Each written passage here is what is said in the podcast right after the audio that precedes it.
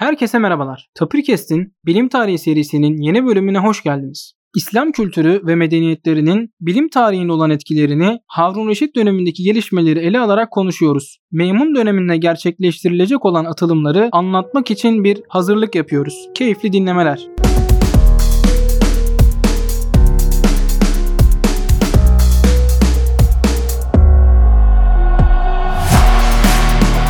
Serhan Hocam hoş geldiniz. Hoş bulduk Mücahit.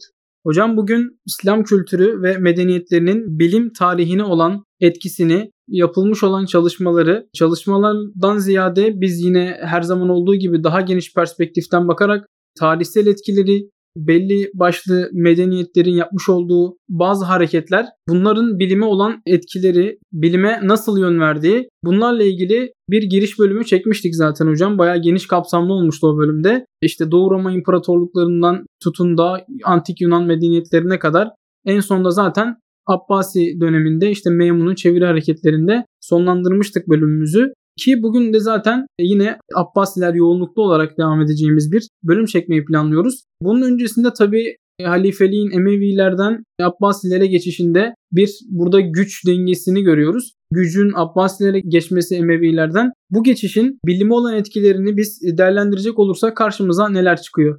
Öncelikle beni platforma davet ettiğin için teşekkür ederek başlamak istiyorum Mücahit.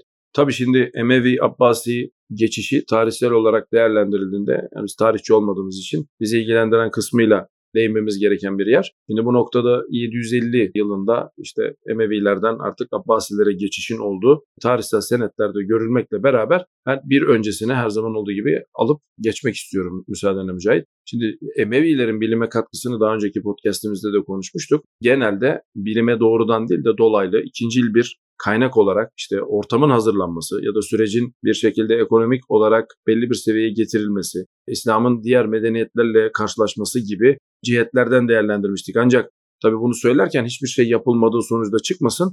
Özellikle Memun'la devam edeceğimiz en son dönemde çeviri hareketinin ya da işte Beytül Hikme'nin organizasyonel yapısıyla beraber yani ortada bir de Emevilerde tek tük de olsa bir şekilde özellikle işte Bizans vasıtasıyla işte Emeviler zamanındaki başkentin Şam olması ve Şam'da konuşulan dilin biraz Yunanca'ya yakın Bizans dili olması hasebiyle doğrudan değil ama orada konuşulan Süryanice üzerinden Arapçaya geçtiğiyle alakalı senetlerle karşılaşıyoruz. Şimdi bu şunu söylüyor bize. Belki doğrudan bilimsel bir katkı yok ama Memun'un ortaya koyacağı çeviri hareketi adını verdiğimiz şeyin Emevilerde de iyi ya da kötü, bireysel de olsa, küçük de olsa bir karşılığını gördüğümüz durumlar var. Tabi burada şunu söylememiz lazım. Bunun bir bilimsel harekete dönüştüğünü tabii ki söylemek çok iddialı oldu. Meymun'un yaptığıyla kıyaslandığında belki karşılaştırma bile kabul etmez ama şunu söylememiz gerekiyor. Kültürlerin etkileşmesi esnasında çevirinin ne kadar önemli olduğu kabaca Emeviler tarafından da anlaşılmıştır. Bireysel de olsa özellikle işte tıp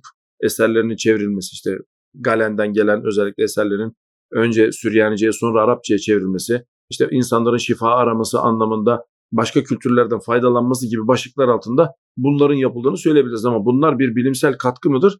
Tartışmalıdır tabii ki. Ama bunu söylemişken Emevilerin bu anlamda yine bilimsel dünyaya katkılarını hala ikinci sırada tutmak zorundayız. Memun'un ortaya koyduğu çeviri hareketi söz konusu olduğunda. Ama bunu şunun için söylemeye çalışıyorum Mücahit. Emevilerin bu yaptığı şeylerin coğrafi bazı kısıtlara da takıldığını, tabii ki bunun sosyopolitik ve stratejik nedenleri de olabilir ama bizim gördüğümüz, dışarıdan baktığımız coğrafi kısıtlamalarla da karşımıza çıktığını görüyoruz. Çünkü Şam'ın işte mevcut konumu, coğrafi konumu ve o sıradaki sosyopolitik durum düşünüldüğünde özellikle Abbasiler 750 yılında hilafeti ve veyahut da yönetimi artık e, biliyorsunuz orada da ihtilaflı durumlar söz konusu ama hani Kahir ekseriyetle hilafetin öyle ifade edelim hilafetin Abbasilere geçmesiyle beraber ilk yapılan işin Seffah'la beraber doğrudan Şam'dan doğrudan Bağdat'a geçmesi en dramatik etkiyi ortaya koyuyor. Şimdi bunu niye yan yana söylüyoruz? E, Emeviler bu işi Şam'da tutarak veyahut da Şam'da kalması konusunda bir stratejiler olarak artık bunu bilemiyoruz. E, coğrafi bazı kısıtlara takılıyorlar. Yani belki o süreç Abbasiler döneminde olmasaydı, Emeviler döneminde olsaydı belki Emevilerde de bu sıçrama yapacak kişiler belki de gündeme gelebilirdi. Ancak bunu söylemekle yükümlüyüz. Bu çabaların kısıtlı kalmasının, kadük kalmasının belki de nedenlerinden bir tanesinin bunun coğrafi sebepleri olması gerekliliği. Bunu söylemişken hemen Abbasi dönemine geçildiğinde ilk karşımıza çıkan hilafet başkentinin Şam'dan Bağdat'a geçirilmesi çıkıyor. Hilafet başkentinin Bağdat'a geçirilmesi coğrafi olarak ve bazı düşüncelerle beraber yani buna felsefik, dini, siyasi, politik nedenlerle de beraber İranlıların yani Perslere olan yakınlık ve Perslerle olan etkileşimin üstel derecede artmasıyla sonuçlanıyor. Şimdi bu Abbasiler döneminde oldu, Emevilerde olmadı demiyoruz. Emevilerde malumunuz işte Endülüs'ü İslam açmışlardır. Kordoba'da bir orada İslam medeniyeti söz konusudur ama anladığımız kadarıyla oradaki medeniyetin etkileşimiyle Abbasilerin etkileşimi aynı değil. Çünkü Abbasilerin Perslerle olan etkileşiminde çok hızlı bir şekilde kültürel, sosyal ve hatta işte biliniyor ki Harun Reşid'in kendi evlatlarından işte daha sonra Memun'un da yetişmesi için Perslerden destek alındı. Yani bunların işte hocalık yaptığı senetlere geçmiş durumda. Galiba bu tarz bir etkileşim doğrudan Emeviler zamanında ya olmadı ya da olduysa da kadük kaldı diyebiliriz. Şimdi dolayısıyla artık Emevileri bu bağlamda kapatıp Abbasilere geçebileceğimiz bir döneme geliyoruz. Abbasilerde ilk yapılan Seffah'la beraber Şam'dan Bağdat'a geçiş en önemli aktivite olarak karşımıza çıkıyor. Tabii bunun hemen akabinde her ne kadar tarihçi olmasak da tarihsel senetlerle de teşne olduğumuz için görüyoruz ki orada İslam'a açılan hızlı bir ilerleyiş söz konusu. Hemen akabinde çok yakın zamanda 751'de işte bugünkü Kırgızistan civarında olduğunu bildiğimiz Talas Nehri yakınında işte Çinlilerle karşılaşılması ve orada bu savaşın kazanılması söz konusu. Şimdi bunu niye gündeme getiriyoruz? Çünkü bu sırada ortaya çıkan coğrafi ilerlemelerle beraber değişik kültürlerle karşılaşmanın hızı da üstel olarak artıyor. Çinlilerle karşılaşılıyor. Savaş kazanılsa da bilimsel katkı nedir? Çinlilerden kağıt yapma tekniğinin ve teknolojisinin diyelim o gün itibariyle hızlıca Bağdat'a merkeze getirildiğini görüyoruz. Yani burada sözünü ettiğimiz mesafeler ve yıllar düşünüldüğünde bu çok hızlı. Kabaca 30 yıl içerisinde Bağdat'a kağıt yapma teknolojisi Çinlilerle yapılan savaştan hemen sonra Abbasiler döneminde getiriliyor. E şimdi bunu siz sağladığınızda Emevilerde ortaya çıkmasını beklediğimiz ya da orada ne olmadı diye sorduğumuz soruların kabaca yanıtını buluyoruz. Bir şekilde çok hızlı bir şekilde farklı kültürlerle etkileşme, bu farklı kültürlerle etkileşirken hilafetin sınırlarını genişletme ama genişletirken orada karşılaşılan kültürlerin ve insanların tekniklerini alıp merkeze getirmeyi görüyoruz. Yani dolayısıyla Memun'dan önce işte hatta belki Harun Reşit'le zirvesini yaptığını düşündüğümüz bu genişlemenin en önemli avantajı Bağdat'ın artık Emevilerde oluşmayan yalnızca sosyopolitik ve ekonomik bir kaynak olmaktan ziyade hem kültürel hem bilimsel ya da bilimsel olmasa da bilimsel camianın kendisine neş önema bulabileceği ortamı sağlayabileceği bir coğrafi konuma gelmesi olarak düşünüyorum ben Mücahit.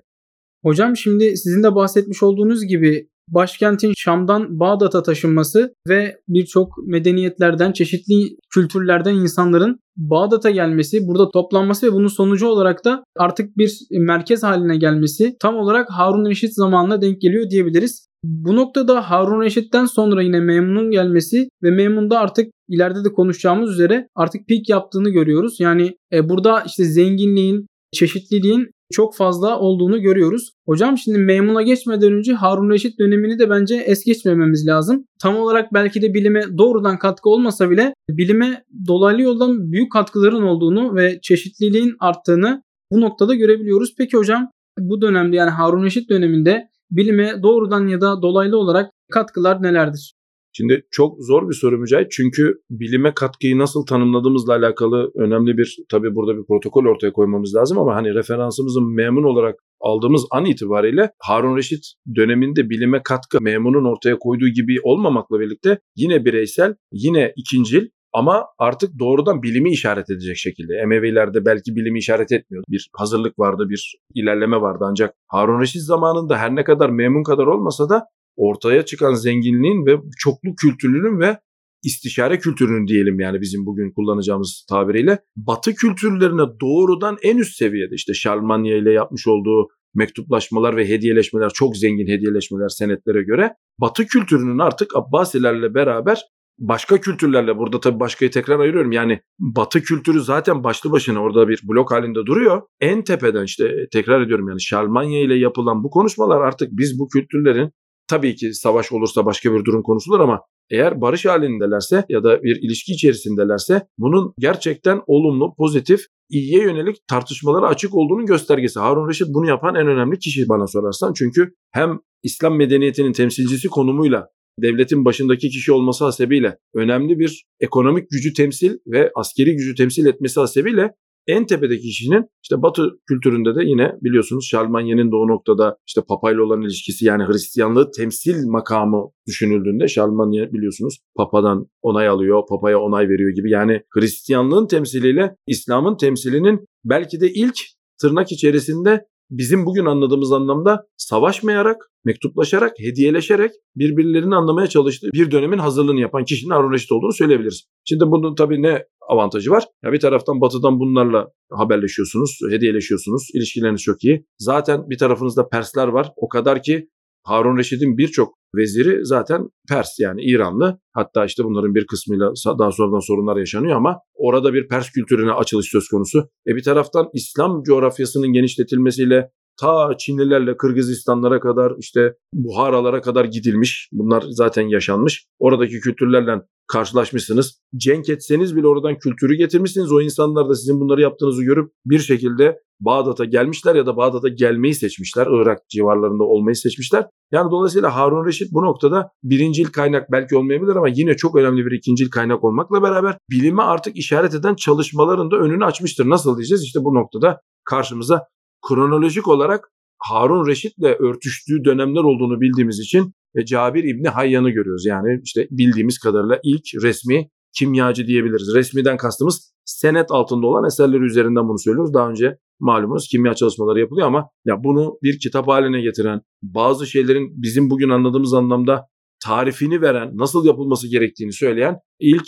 kimyagerinde bu döneme geldiğini söylememiz gerekiyor. Dolayısıyla bu dönemde çok önemli işler yapılmayabilir ama az da olsa yapılan işler çok büyük ağırlığa sahiptir diyebiliriz. Yani bu muhtemelen Harun Reşit'i Memun'dan ayıran en önemli özellik. Yani böyle çalışmalar yoktur diyemiyoruz. Belki gerçekten birinci amaç bilim bile değil ama yapılan çalışmaların ağırlığı sanırım bu kültürel çeşitlilik, zenginlik ve bu istişare kültürüyle oldukça önemli nirengi noktası oluşturur. İşte Cabir İbni Hayyan herhalde bunların en önemli örneğidir diye düşünüyorum Mücahit. Hocam peki Harun Reşit zamanında işte bahsettik bu kadar işte zenginliğin olduğu zamanlar işte çeşitliliğin olduğu zamanlar çeşitli medeniyetlerden, çeşitli kültürlerden gelen insanların Bağdat'ta buluştuğunu söyledik. İşte Perslerle olan ilişkiler, tıpta, astronomide, matematikte olan gelişmeler ve bunların Bağdat'ta toplanması Harun Reşit'in bizim ileride Meymun'da konuşacağımız gelişmeyi, atlamayı, sıçramayı neden bu dönemde gerçekleşmediğini aslında sormak istiyorum size. Yani bir nevi Harun Reşit Meymun'a zemin mi hazırlamış oldu? Harun Reşit zamanında neden sıçrama olmadı da Meymun zamanında bu sıçrama oldu diyebiliriz hocam. Şimdi gene çok zor bir soru Mücahit çünkü bilime doğrudan katkı tekrar ediyoruz. Yani referansınız memnun olunca takdir edersiniz ki her zaman yanıt hep ikincil kaynaklar, ikincil nedenler, ikincil oluşumlar oluyor. Yani bu noktada da işte neden sıçrama Harun Reşit'in zamanında olmadı sorusunun yanıtı galiba bu. Ama bunu daha somut hale getirebilmek için şunu söyleyebileceğimi düşünüyorum. Bir defa Harun Reşit zamanında Perslerin doğrudan etkisi yani dediğim gibi yani Harun Reşit'in zamanında doğrudan Perslerin sarayda bulunması, vezirlerin bir kısmının ve Harun Reşit'in kendi oğullarının Persler tarafından eğitilmesi Pers etkisini zaten bir defa ortaya koyuyor. Şimdi sıçrama neden olmadı diye sorulduğu zaman şunu söyleyebiliriz. Eksikler hangileridir dememiz lazım. Oradaki bir eksiklikten söz ediyoruz. Artılar hangisi? Bilimsel çalışmalar belli bir seviyede az ama çok yoğun. İşte Cabir İbn Ayyan'dan bahsettik. İkincisi çevirilerin orada Pers kaynaklarından değişik kültürler üzerinden işte Çin, Hint başta olmak üzere ve Yunan kaynakların asıllarına erişilebildiği fikri bu gündeme geliyor. Yine az önce de konuşmuştuk işte Çin medeniyetinden bir takım işte kağıt üretme tekniklerinin hızlıca Bağdat'a getirilmesi bunlar çok büyük artılar. O zaman eksik ne? İşte özellikle Şarmanya ile yapılan bu hediyeleşmelerin Batı kültürüne olan bu açıklığın, hoşgörünün en azından öyle diyelim serbestinin bir grup insanın özellikle işte Hristiyan ve Yahudi bilginlerin daha önceden Roma kaynaklarına ya da Yunan kaynaklarına açık olması hasebiyle bunu doğrudan Harun Reşit zamanında Bağdat'a getirdiğini görüyoruz. İşte bunlardan en önemlisi Taberi'nin Batlamyus'un El Majest eserini doğrudan Arapçaya çevirmesi orada karşımıza çıkıyor. Yani şimdi burada neden sıçrama olmuyor? Bak El Majest de çevrilmiş dendiğinde karşımıza iki şey çıkıyor çeviriyi okuyan kişiler muhtemelen şunu görüyorlar. Batlamyus'un eserinde Öklit var. Batlamyus'un eserinde Hiparkus var. Aristarkus var. Arşimet var hatta dolaylı yönden. Bu adamlar iyi ya da kötü Yunan okullarında işte İonya medeniyeti adını verdiğimiz silsilenin takipçileri. Yani bunu düşünüyorlar muhtemelen. Biz bu sırada bu insanların dini olarak teolojik olarak yaptığı tartışmalarda o gün İslam medeniyetinin sahip olmadığı bir takım retoriklere ve argümanlara sahip olduğu ortaya çıkıyor. İşte burada karşımıza o güne kadar yapılan bilimsel çalışmalarda işte neden Harun Reşit de olmadı da Memnun oldu dediğimiz eksik çıkıyor ortaya. Muhtemelen benim düşüncem odur ki felsefe. Felsefe alanındaki eserlere doğrudan erişim olmadığı için ya da çevirileri çok geç ya da Memun zamanında önemi anlaşıldığı için muhtemelen felsefik bakış açısının, felsefik tartışmanın hatta işte Memun'un da ileride konuşuruz kelamı olan tutkusu nedeniyle yani bu retorik ve felsefik tartışmanın asıl zemininin bu olması gerekliliğiyle alakalı tutkusu nedeniyle galiba Harun Reşit'te bütün parçalar tam ama felsefenin eksikliğinin hissedilmeyişi belki de sıçramanın Memun'un zamanında olmasını belki de düşündürtüyor diye düşünüyorum Mücahit. Hocam şimdi Harun Reşit döneminde aslında neden sıçramanın olmadığını, bazı şeylerin tamamlandığını fakat anahtar noktanın eksik kaldığını söyleyebiliriz. Tabi kronolojik olarak baktığımız zaman Harun Reşit'ten sonra Harun Reşit'in bir diğer oğlu Emin'in halife olduğunu görüyoruz. Ve bu 4 senelik bir süreç içerisinde aslında çok da büyük gelişmelerin olduğunu göremiyoruz. Aslında ben de bunun nedenini soracaktım size. Madem Harun Reşit döneminde bu kadar gelişmeler yaşanmış, altlık hazırlanmış, Emin döneminde değil de Memun döneminde bunların değerlendirilmesi, sıçramanın yaşanması tam olarak hangi nedenlere dayanıyor hocam? Şimdi bu da tabii tarihsel senetlere bakarak konuşuyoruz ama spekülatif bazı durumları da gündeme getireceğimiz gerçeğini değiştirmiyor. İşte burada mesela hep konuşulan şeyler budur. İşte bazı bilimsel çalışmalardan da bazı tarihsel okumalardan da görüyoruz ki özellikle Emin'in Safkan Arap olması işte bazı nedenlerden ötürü hatta spekülatif olarak Harun Reşit'in aslında mevzuyu bildiğini ama sırf bu işte safkan Araplığın öncelikli olmasıyla alakalı bir durumun belki de zihnini çeldiğini ya da bununla alakalı bir kaygısının olduğu ya da bununla alakalı bir baskının olduğunu gündeme getiriyor. Dolayısıyla yani Emin'in hilafete açıkça seçilmesi ki biliyorsunuz yolda vefat ediyor Harun Reşit. E bunu oğluna açıkça beyan ediyor. Yani bu hani tartışma götürmeyen bir şey. Böyle kaygılarla beraber gündeme geliyor. Şimdi sorun o yüzden şöyle önemli. Emin'in yetişme tarzıyla belki de Memun'un yetişme tarzına bakmamız lazım. Hani burada ben Araplığı gündeme getirmiyorum. Ancak biliyoruz ki Memun'un Safkan Arap olmadığı tarihsel senetlerde söz konusu. Şimdi Safkan Arap olup olmamakla ilgili değil mevzu. Perslerle olan belki de bağlantısı yüzünden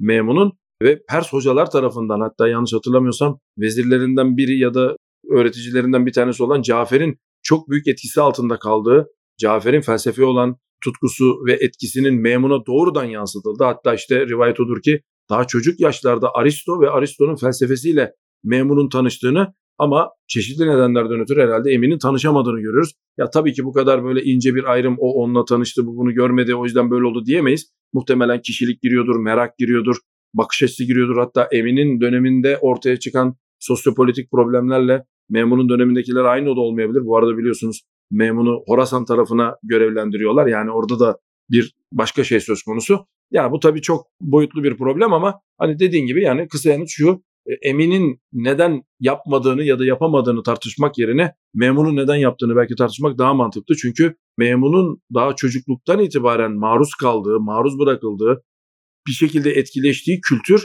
ve o kültürde yetiştiren hocaların etkisinin daha çocuk yaşta Harun Reşit zamanında senin de dediğin gibi bir sürü artının yanında adını koyamadıkları eksikliğin belki de daha çocuk yaşta onun kulak dolgunluğuyla yönetime geldiğinde işte galiba eksik budur demesine belki de yol açıyor olabilir Mücahit. Dolayısıyla yani memunun bilimsel anlamda ve felsefi anlamda çok donanımlı olmasının kişisel merak, tabii ki çocukluktan yetişme, bunlara maruz kalma ve belki de hilafetin eminde olduğu dönemde kendisinin Horasan gibi bu işlerin merkezine doğru gittiği, en önemli bilginlerin daha sonradan kendi vasıtasıyla oradan transfer edilmesiyle belki de orada tanıştığı insanlarla kesinlikle zirve yaptığını söyleyebiliriz. Yani Emin'e haksızlık yapmayalım e, dediğim gibi yani Emin'in eksikliklerinden ya da neden olmadığından ziyade Memun'un artıları üzerinden belki gitmenin daha doğru bir karşılaştırma olacak kanaatindeyim Mücahit. İşte bu noktada da dediğim gibi belki de en birincil, yani bana sorarsan en birincil şey nedir? Perslerle olan bu çok yakın ilişkinin Memun'da neredeyse çocukluğunun başından beri sürekli ve yönetimsel anlamda da görevlendirildiği yerinde oralarda bir yerlerde olması diyebilirim Mücahit. Hocam bugün Emevilerden başlayıp Meymun'a kadar getirdiğimiz bir dönemi değerlendirmiş olduk. Harun Reşit'in döneminde aslında Bağdat'ın başkent olmasıyla birlikte bir odak haline gelmesi, birçok kültürden, birçok medeniyetten insanların burada toplanmasıyla birlikte aslında çevirilerin ufak ufak başlamasının etkilerini gördük fakat felsefenin eksikliğinin de ne kadar büyük bir etki olduğunu gördük bu sıçramanın olmamasında. Hocam son olarak sizden bu bahsetmiş olduğumuz geçişleri bir şekilde ifade edecek olursak sizce nasıl özetleriz, nasıl ifade ederiz bu durumu? Tarihsel senetlerde Mücahit şuna rastlıyoruz. Tabii ki tartışmalı olmakla birlikte bunun gerçekliği, bu senetlerin işte araştırmasını da yaparız ama şu ifadenin herhalde en güzel özeti olduğunu düşünüyorum ben.